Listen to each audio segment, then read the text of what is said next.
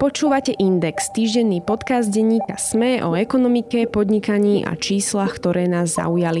Ja som Eva Frantová a v dnešnej časti sa bližšie pozriem na turistickú sezónu v Slovákmi obľúbenom Chorvátsku.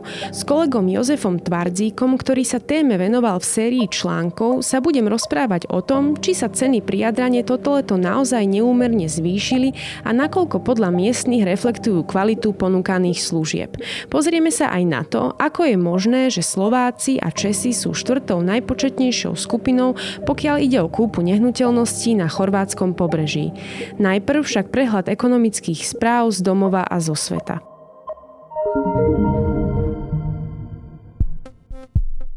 Zadlžená finančná skupina Arka Investments je bližšie k vyhláseniu konkurzu. Na schodzi veriteľov minulý týždeň jej veriteľia odmietli schváliť už opravený ozdravný plán, ktorý mal zabezpečiť jej odlženie cez novú firmu Noach. Do nej sa mali zlúčiť zdravé céry a vnúčky finančnej skupiny. Tie sú roztrúsené v neprehľadnej firemnej štruktúre v Česku, na Slovensku, ale aj v daňových rajoch na Cypre či na Malte. Viac o tejto téme sa dočítate v texte kolegu Jozefa Riníka na webe denníka SME. Nemocnica Bory podpísala so Všeobecnou zdravotnou poisťovňou zmluvu o rozšírení poskytovaných výkonov hradených z verejného zdravotného poistenia. Od 1. augusta štátna poisťovňa v nemocnici zazmluvnila zvyšné ambulancie, jednodňovú zdravotnú starostlivosť a stacionáre. Táto dohoda sa však netýka ústavnej zdravotnej starostlivosti, ktorá je nevyhnutným predpokladom pre spustenie urgentného príjmu v septembri tohto roka. Fajčiari si zrejme budú musieť siahnuť hlbšie do vrecka. Ministerstvo financií už pripravuje novelu zákona o spotrebnej dani z tabakových výrobkov, ktorou chce aspoň z časti vykryť dieru v štátnom rozpočte. O koľko by mali cigarety zdražieť, na teraz nie je jasné. Ministerstvo plánuje novelu zaradiť do pripomienkového konania v septembri tohto roka. V súčasnosti zistuje názor odbornej ako aj laickej verejnosti. Regulačné úrady v USA začali ďalšie vyšetrovanie bezpečnostných problémov automobilov Tesla. Národný úrad pre bezpečnosť cestnej premávky oznámil, že sa zaoberá viacerými sťažnosťami na stratu kontroly nad riadením alebo na poruchy posilňovača riadenia v elektromobiloch modelu 3 a Y z roku 2023. Vyšetrovanie sa týka približne 280 tisíc vozidiel. 5 vodičov v sťažnostiach uviedlo, že vozidlá vôbec nemohli riadiť. podcast. Práca v zahraničí láka čoraz viac ľudí žijúcich na Slovensku. Najčastejšie reagujú na ponuky z Nemecka. Druhou najlákavejšou krajinou je Česko a hneď po ňom Holandsko. Vyplýva to z dát portálu profesia.sk. Kým v Lani bol priemerný počet reakcií na jednu ponuku 18, tento rok reaguje na jeden takýto inzerát v priemere 24 ľudí. Viac ich bolo iba v roku 2020, vtedy však bolo pre pandémiu výrazne menej podobných ponúk. Realitný trh zažíva náročné obdobie. Bytov sa predáva menej, kancelárie sa neoplatí stavať vôbec. Podľa Rastislava Valoviča, riaditeľa developerskej spoločnosti Alto Real Estate, sa predlžuje proces rozhodovania a klienti viac zvažujú a porovnávajú projekty na trhu.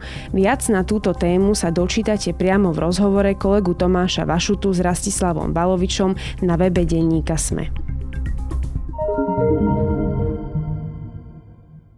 Prinášame vám najpočúvanejšie dovolenkové podcasty.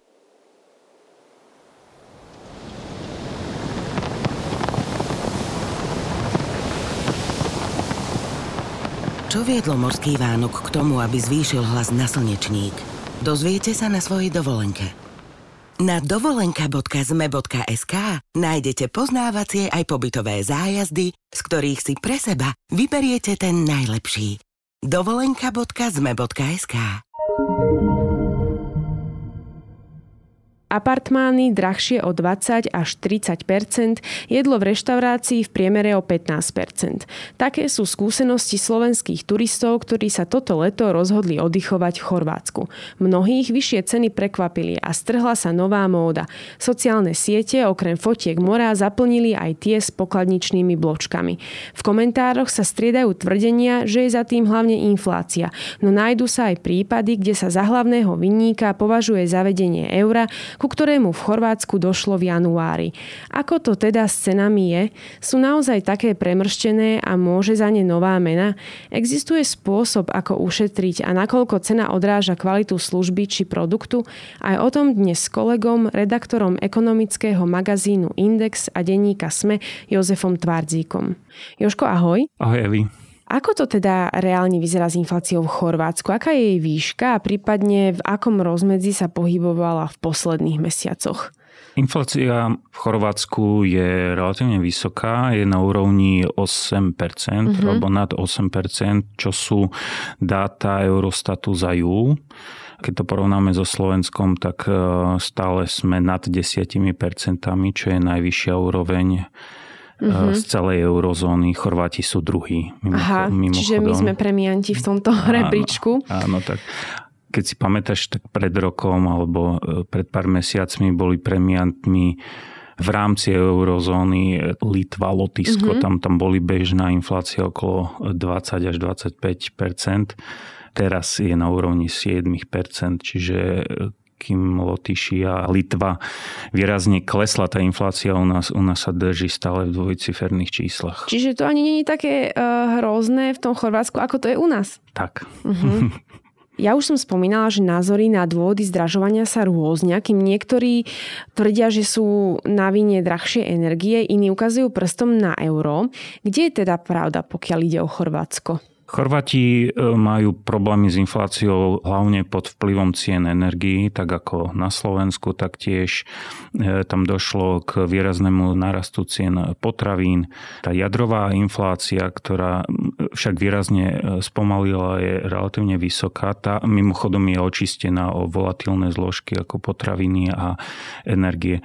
Taktiež ako Slovensko, tak Chorvátsko má napätý trh práce. Mm-hmm. Tá mhm. nezamestnanosť je tam relatívne nízka, je na úrovni okolo 5,5%, čiže dokonca mám pocit, že je e, ešte nižšia ako u nás. Tiež má problémy s nedostatkom pracovnej sily, čo donútilo mnohé firmy zvyšovať mzdy, čo samozrejme podporilo tú infláciu a, a tak ďalej. To zavedenie eura v januári 2023 bol marginálny problém. Tam, ak môžeme veriť e, chorvátskym médiám a chorvátskym analytikom ekonomickým, tak Chorváti sa s prijatím eura vysporiadali veľmi dobre a, a nenadávajú. Jednoducho vycítili príležitosť aj turizmu tým, že väčšina turistov pochádza z eurozóny, takže im to uľahčilo život. Potom Európska centrálna banka a Chorvátska národná banka e, vypracovali potom v apríli takú štúdiu. Tradične v každej krajine, ktorá príjme euro, tak e, sa urobí štúdia a to je vplyv zavedenia eura na infláciu a tam vypočítali, že, že vplyv zavedenia eura bol veľmi mierny, štatisticky na úrovni 0,4 percentuálneho mm-hmm. bodu. Ak by som to porovnal, ja som si to dohľadával s rokom 2009, keď u nás, sme keď bolo euro. u nás, tak eh, vtedy NBSK a Európska centrálna banka tiež dospeli veľmi podobným výsledkom. U nás konkrétne to bolo v rozmedzi 0,12 až 0,19 percentuálneho bodu. Čiže mm-hmm sú to štatistiky, takže to berme e, nejako e, z rezervou, ale sú to oficiálne štatistiky. Tá pocitová inflácia môže byť u každého človeka. Samozrejme, iná je pravda, že časť e, obchodníkov jednoducho zaokrúhluje nahor, čo sa udialo aj v Chorvátsku, ale zatiaľ máme relevantné tieto dáta, takže týchto sa budem mhm. držať. Mm-hmm. Čiže ak sa niekde aj spomína to euro, že to je ako jeden z dôvodov zdražovania tohto ročných dovoleniek v Chorvátsku, tak je to skôr akože domnienka ľudí, nemáme to podložené datami a skôr sú to tie iné ukazovatele, ktoré aj na Slovensku máme, čiže energetická kríza, potraviny zdražili celkovo, teda potravinová inflácia, čiže nie je to eurom. Presne tak. Uh-huh. Navyše Chorváti v jari a pred letnou sezónou vždy zvyšujú tie ceny, nejako upravujú ceny ubytovania, služieb, potravín a tak ďalej. Pripravuje sa na tú hlavnú turistickú sezónu, čiže tam ten vplyv práve tohto je oveľa výraznejší ako vplyv eura. Uh-huh. Sám si prebehol turistické fóra aj sociálne siete, keď si písal tých svojich niekoľko textov na túto tému. Približ nám ceny nejakých základných potravín alebo nápojov. V akom rozmedzi sa pohybujú? Ja som tento rok v Chorvátsku teda nebol, čiže neviem to porovnať e, objektívne, ale tak rozprával som sa s mnohými ľuďmi, obehol som teda fóra, tam zvyčajne sú dve skupiny ľudí a to je skupina, ktorá na ceny nadáva, mm-hmm. lebo očakáva, že tie ceny v Chorvátsku a tie služby v Chorvátsku by mali odrážať, sú na možno nižšej kvalite, takže by mali byť ceny nižšie.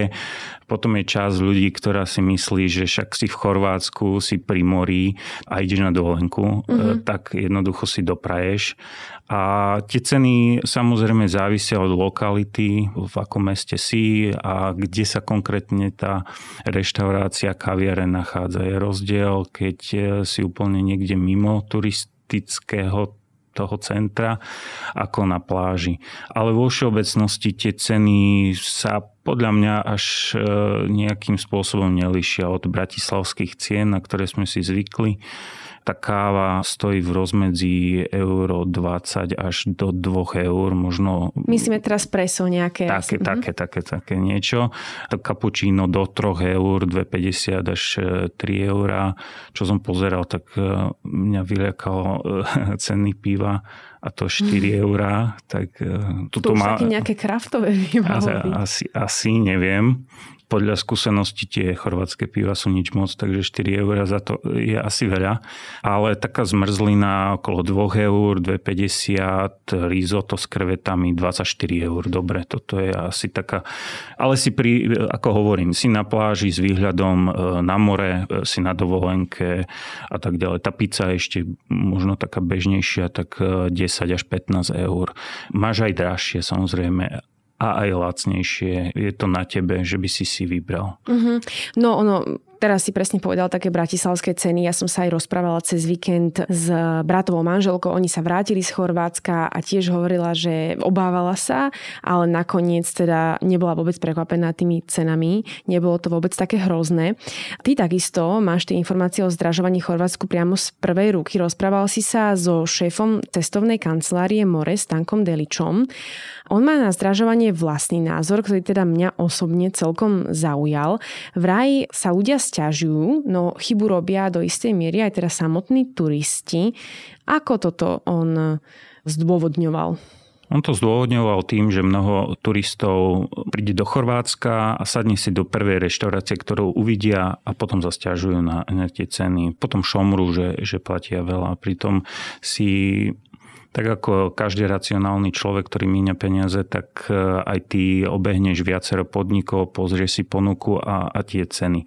A on to radí, pretože mm-hmm. čím ďalej si od turistického toho jadra, tým sú ceny priaznivejšie a nižšie. Čiže v konečnom dôsledku človek ušetrí už len tým, že trošku sa rozhliadne po tom meste, po tej lokalite, v ktorej sa nachádza a všimne si, že, že kam chodia miestni, kde pijú kávičku, kde sa naobedujú a tak ďalej. Čiže také úplne racionálne pozorovanie toho ruchu mesta a, a vtedy jednoducho si sadnúť do toho podniku. Má to aj inú atmosféru možno, keď, keď v okolí nie sú nejakí Nemci, Rakúšania, Česi, Poliaci, ale sú tam tí lokálni ľudia, čiže má to takú autentickosť celého. Áno. To je ono, možno aj také podobné v Bratislave, to... nie? Alebo všade, áno, presne, že nejdeš ale toto je tak... rada taká všeobecná, že, že jednoducho to sa netýka len Chorvátska, ale kdekoľvek prídeš, tak jednoducho nesadneš hneď do prvého podniku a hľadaš autentickosť, trošku, trošku také iné niečo a samozrejme za rozumnú cenu. A za tú autentickosť aj si ochotná viac zaplatiť a v konečnom dôsledku máš z toho lepší pocit. Odporúčil možno aj nejaké destinácie, kam ísť a prípadne kedy, aby človek zaplatil menej. Hovorili sme teda, že neísť na tie exponované, do tých exponovaných reštaurácií, ktoré sú hneď prvé, keď prídeš, ale či spomínal možno aj nejaké destinácie a časové obdobie. On skôr, hej, on skôr hovoril časovom období, že mnoho Slovakov, ja, ja chápem úplne, lebo však e, máme škol povinné deti, tak e, máš voľno v júli a auguste, ale on tvrdí, že ak je to možné, tak jednoducho ísť do Chorvátska alebo vo všeobecnosti na dovolenku niekedy v, v júni. On najviac odporúča v Chorvátsku niekedy v septembri, oktobri, kedy je to more ešte vyhriaté, tá teplota je veľmi príjemná. Vtedy dovolenkári aj ušetria e, desiatky mm-hmm. percent. Je tam šiššie pole toho, čo si môžeš vybrať, jednoducho aj toho ubytovania a vytratí sa tam ten ruch masovky, masového turizmu. V Chorvátsku sa tak ako v ostatných eh, turistických destináciách veľa hovorí o udržateľnosti ano. turistického ruchu. Ani Chorvátom sa nepáči, že jednoducho tie ulice sú preplnené, vystraja sa na uliciach do neskorej noci. Hluk je tam hluk. Čiže oni hovoria, že, že Chorvátsko a chorvátsky štát by mal niečo s týmto robiť a rozvíjať udržateľný turistický ruch. On napríklad navrhoval, že kto má rád bicykel, tak jednoducho môže ísť e, na, myslím, že severovýchod, mm-hmm. tam okolo Dunaja že tam sú nejaké trasy, Tam sú veľmi, veľmi pekné trasy, pozrieť si pamiatky. On spomínal oblasť severovýchodnej časti Chorvátska okolo Dunaja ako Borovo a Bukovár. Uh-huh. A tam mimo sezóny vyjde dovolenka o 20 až 40% lacnejšie. OK, čiže to je celkom dosť veľký rozdiel. Vy ste sa rozprávali začiatkom letných prázdnin. Vieme, že máme drahšie služby aj potraviny. Ako hodnotil úspešnosť sezóny? Bola teda v začiatkoch, ale spomínal ti niečo na túto tému? Ja som si medzi tým ešte pozrel nejaké štatistiky a pozrel som si čísla prenocovaní turistov v Chorvátsku za prvý pol rok, čo je oficiálne dáta eh, Chorvátskeho turistického centra alebo úradu. A tam najviac dovolenkárov pricestovalo z Nemecka, potom sú domáci Chorváti a Rakúšania. Medziročne v tom prvom pol roku bol nárast o desatinu mm-hmm. na počet prenocovaní 27 miliónov a niečo. A oproti roku 2019 to už prekonalo predpandemický rok. Okay ten normálny štandard, lebo to prišla pandémia. Takže takto. Chorvátsko je navyše, tie štatistiky veľmi citlivo vníma, pretože je to v rámci európskych krajín jedna z najcitlivejších krajín alebo štátov e, na turistický ruch. E, až 11, Ekonomicky najcitlivejších asi. Áno, uh-huh. až 11% HDP Chorvátska tvorí cestovný ruch a takýto podiel nie je nikde v rámci... E, Únie, myslíme. Áno. A... Takže oni to veľmi citlivo berú. Joško, ty si už spomínal rôzne iné aktivity, ktoré sa dajú robiť v Chorvátsku mimo hlavnej sezóny júl-august. Dokonca pán Delič ti hovoril, že je lepšie prísť pred prázdninami letnými alebo práve po nich v oktobri, kedy je v Chorvátsku ešte relatívne teplo a ľudia by mohli vybehnúť na bicykle niekde na takom severe, severo, myslím, východ si spomínal, Chorvátska. Tvrdil niečo aj o tom, ako by sa k tomuto inému typu turistiky mal postaviť štát? Čo by mal možno robiť chorvátsky štát, aby pomohol rozvoju? len štát, ale taktiež bola vydaná tento rok aj taká rozsiahla štúdia poisťovňa Allianz, ktorá sa pozrela na trvalo udržateľný cestovný ruch a ten je v Chorvátsku veľmi slabo rozvinutý. To napríklad, že, že Taliansko alebo do Francúzska chodívame celoročne. Máme ale. tam e, krásne mesta, Rainer tam tam a Vizer tam lietava. Čiže toto chýba Chorvátsku. Tebe nenapadne v zime odletiť do Chorvátska, čo je veľká škoda. Aj podľa šéfa cestovnej kancelárie a podľa štátu a aj podľa poisťovne Allianz a tých mm-hmm. rôznych analytikov. A toto by mal štát riešiť. Oni sa veľmi, veľmi e, zameriavajú na letnú sezónu, ktorá pominie a potom ako keby Chorvátsko vymrelo a pritom má obrovský potenciál, či je to kultúrne dedictvo alebo prírodné krásy, ktoré sa dajú užívať celoročne. Ale toto práve chce riešiť štát, aby zaviedol aj, aj propagáciu, marketing, nielen na, na leto, ktoré Aha. už je až rieši masový problém, ale na tú zimu, jeseň tie prechody e, nemá vôbec štát poriešené. Aby im napríklad potom, e, keby znížili počet turistov v lete, aby to bolo udržateľné, nechýbali v tom celkovom meradle, mohli by sa práve tí ľudia možno nájsť v zime, alebo na jeseň, alebo na jar. Presne. Pán Deličti ale spomína stovky Slovakov a Čechov, ktorí si na chorvátskom pobreží kúpili nehnuteľnosti. Vraj sú teda štvrtým najčastejším vlastníkom, pokiaľ ide o cudzincov v tejto lokalite. Potvrdila ti to aj Monika Sunara, ktorá teda spoločne s Barbarou Veselič prevádzkuje v Zadare realitnú kanceláriu. Čo sú hlavné dôvody nákupov nehnuteľností? Ja by som predpokladala, že tieto oblasti si budú práve strážiť domáci. Uh-huh.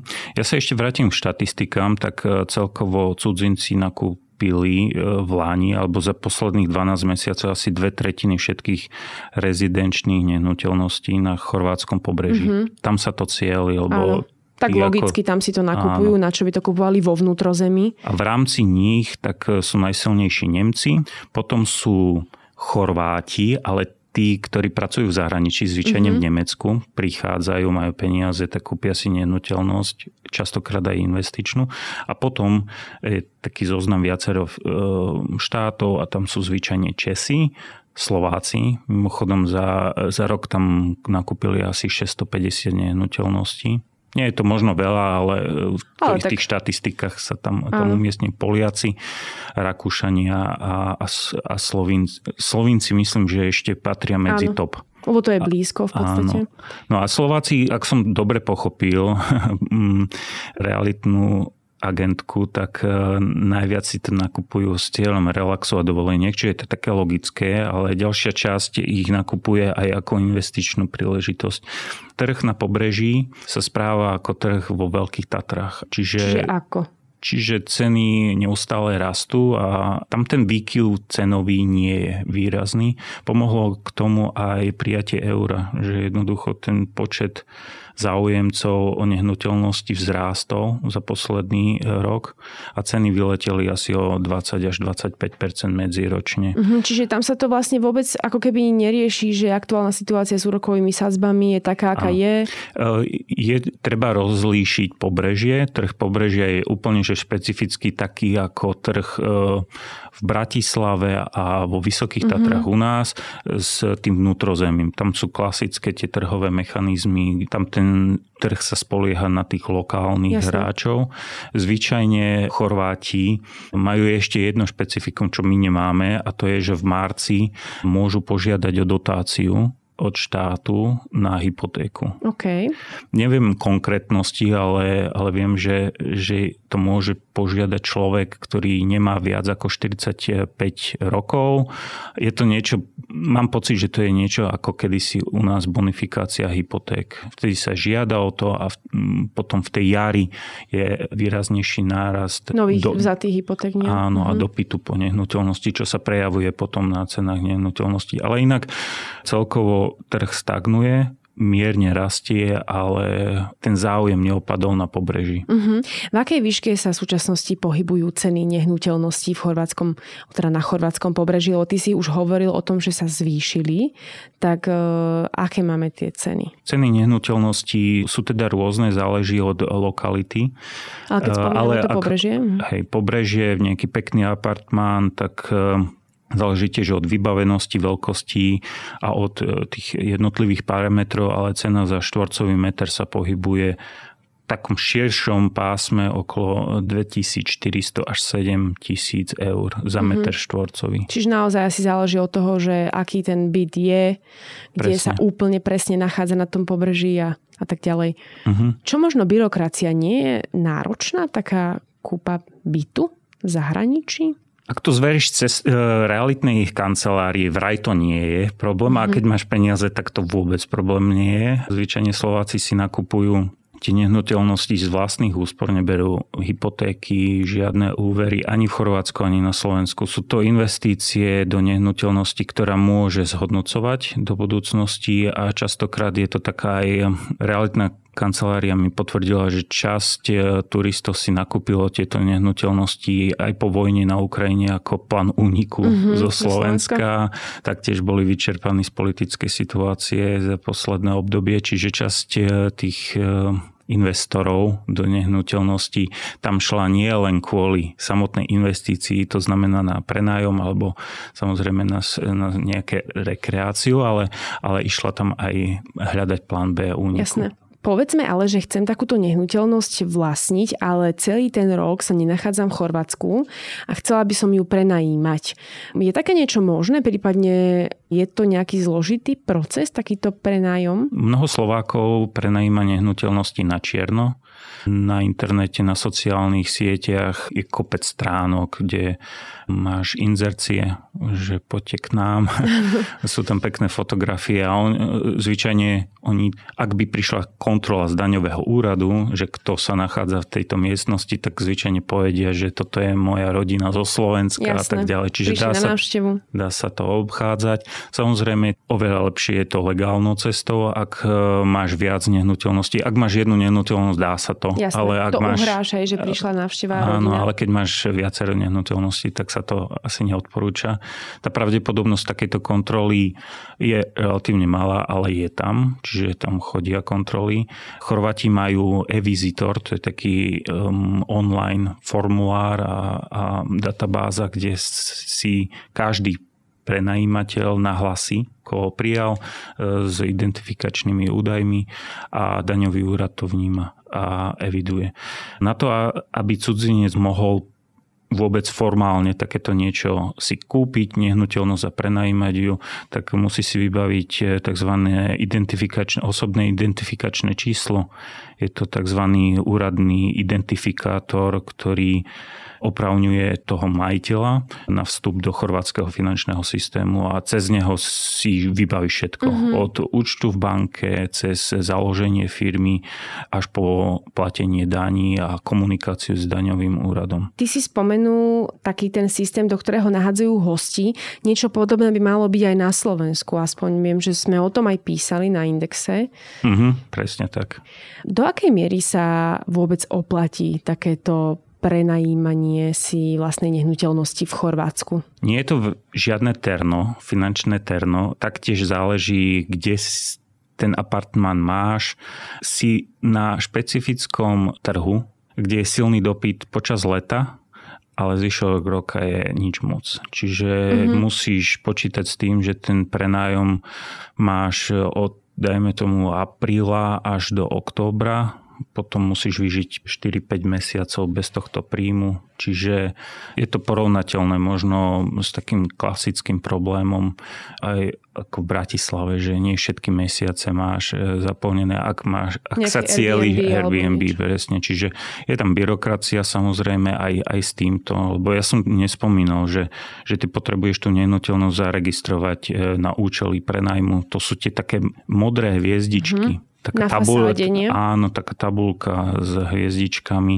Dá sa to vybaviť cez externú firmu a stojí to veľké peniaze, ale ak chceš to sama, tak potrebuješ trošku e, vedieť po chorvátsky a, vy, a vybavíš si to aj sama. Ale to je ďalšia jedna z takých byrokracií. Asi s tým počítaš, ale potrebuješ to vedieť. A Oproti chorvátskému prenajímateľovi má však ten Slovák alebo cudzinec pri prenajme jednu nevýhodu, že svoje podnikanie e, musí deklarovať cez e, externého účtovníka. Čiže a to každý mesiac. navyše tým pádom. Áno. Čiže kým Chorvát podáva klasické daňové priznanie raz ročne, tak externý účtovník za toho cudzinca, ktorý prenajíma je, a, maj, a je majiteľom tej nehnuteľnosti, každý mesiac eviduje jeho príjmy, a e, daňovému úradu každý mesiac. A to bez ohľadu na to, či je december alebo jún. To znamená, v mm-hmm. decembri tam nikoho nemá, je v strate aj tak toho účtovníka musí zaplatiť a daňovému úradu povedať, že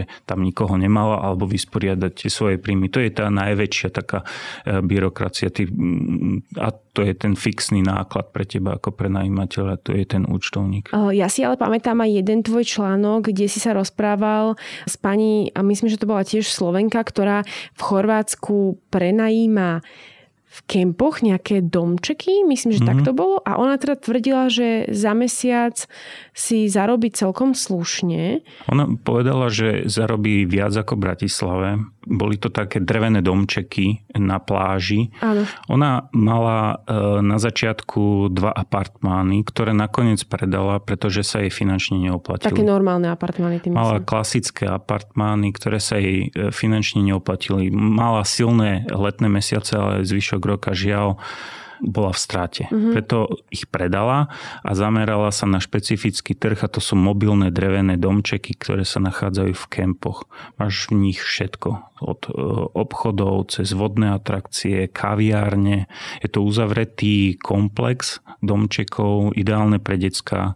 E, máš tam výbeh, máš tam lesík, máš blízkosť e, pláže a vďaka tomu, uh-huh. že je to špecifický typ nehnuteľnosti, tak aj tá cena je vyššia. Kým apartmány sú bežne v rozmedzi od tých najlacnejších 40-50 eur až po 100-120 eur, tak tam na noc, na, na noc, tak tam začínajú ceny okolo 120 eur, uh-huh. bežne sú aj za 150 eur, čo je už e, objektívne áno, veľa, áno. lebo toľko platíš aj v, niekedy v hoteli, v hoteli v, niekde v Tatrách. Ale ten pocit tej dovolenky je úplne iný. Zaparkuješ uh-huh. auto, máš terasu, grill, je to také užívanie, užívanie si leta. Hovorí, že v mobilných domčekoch ten záujem je stabilnejší, ľudia sú ochotnejší platiť viac a finančne sa je to oveľa viac oplatí. Ten kemp, v ktorom ona pôsobí, je otvorený od apríla do konca oktobra, potom sa zavrie a ona, myslím, že 4 alebo 5 mesiacov neprenajíma uh-huh. ten svoj domček a aj napriek tomu je ten výnos z tej nehnuteľnosti vyšší, ako v prípade, že tu permanentne celý rok prenajíma byt v Bratislave. Uh-huh. Čiže vlastne Nepovedala to... tú cenu samozrejme, Áno. ale kedy si prenajímala aj v Bratislave, takže vedela tak že porovnať. Áno, čiže dokáže z toho úplne v pohode vyžiť, aj napriek tomu, že časť roka to má zavreté. Uh-huh. Čo čaká podľa teba turizmus v Chorvátsku v budúcnosti? Predpokladá, že sa naozaj bude musieť prispôsobiť tým aktuálnym trendom? Napríklad, e, ako sme spomenali, rozšírenie turistickej sezóny, možno menej aut, obmedzený počet turistov, už aj začiatkom leta sa spomínal ten Dubrovník, že ľudia už nemôžu ťahať kufre na kolečkách, uh-huh, lebo to, to vadí domácim. Uh-huh. Takže aké máš ty pocity z toho, čo je podľa tvojho názoru budúcnosť pre chorvátsky turizmus? Ja si myslím, že ten masový turizmus budú musieť nejako regulovať, respektíve s ním niečo robiť a rozšíriť turistickú sezónu o ďalšie mesiace. Na tom chorvátsky štát bude musieť aktívne popracovať aj z marketingového hľadiska, aby sa mu to nevymklo spod kontroly. Tým, že Chorvátsko neustále zdražuje, čo je objektívny fakt a tam je vplyv inflácie tak ako na Slovensku, ale, ale časť dovolenkárov to citlivo vníma, tak e, jednoducho sa môžu zdvihnúť tí turisti a ísť niekde do Chorvátska, do Talianska, ktoré majú možno taký exotickejší cvenk. Hej. Nejaký ostrov v Grécku je, je možno lepšia voľba ako ľudové Chorvátsko. A to je stále v tom mozgu zapracované, že ty si išiel do Chorvátska a minul si toľko, keď Áno. si mohol ísť za tieto peniaze na nejaký menší grécky ostrov. Čiže, čiže budú musieť e, vyvážiť niečo, aby tie ceny za ktoré ponúkajú svoje služby, odpovedali aj kvalite. Ďakujem môjmu kolegovi, ekonomickému redaktorovi magazínu Index a denníka SME, Jozefovi Tvardzikovi, že si teda dnes našiel čas prísť do štúdia a porozprávať nám o chorvátskom lete. Ďakujem.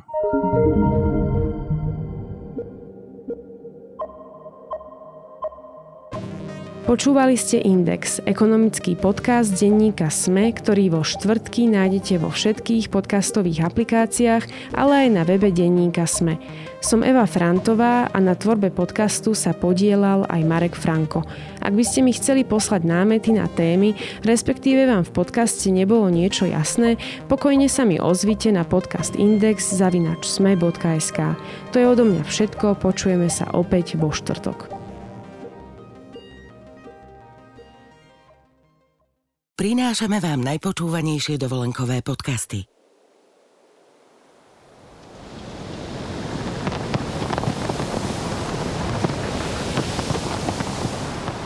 Čo viedlo morský Vánok k tomu, aby zvýšil hlas na slnečník? Dozviete sa na svojej dovolenke. Na dovolenka.zme.sk nájdete poznávacie aj pobytové zájazdy, z ktorých si pre seba vyberiete ten najlepší. dovolenka.zme.sk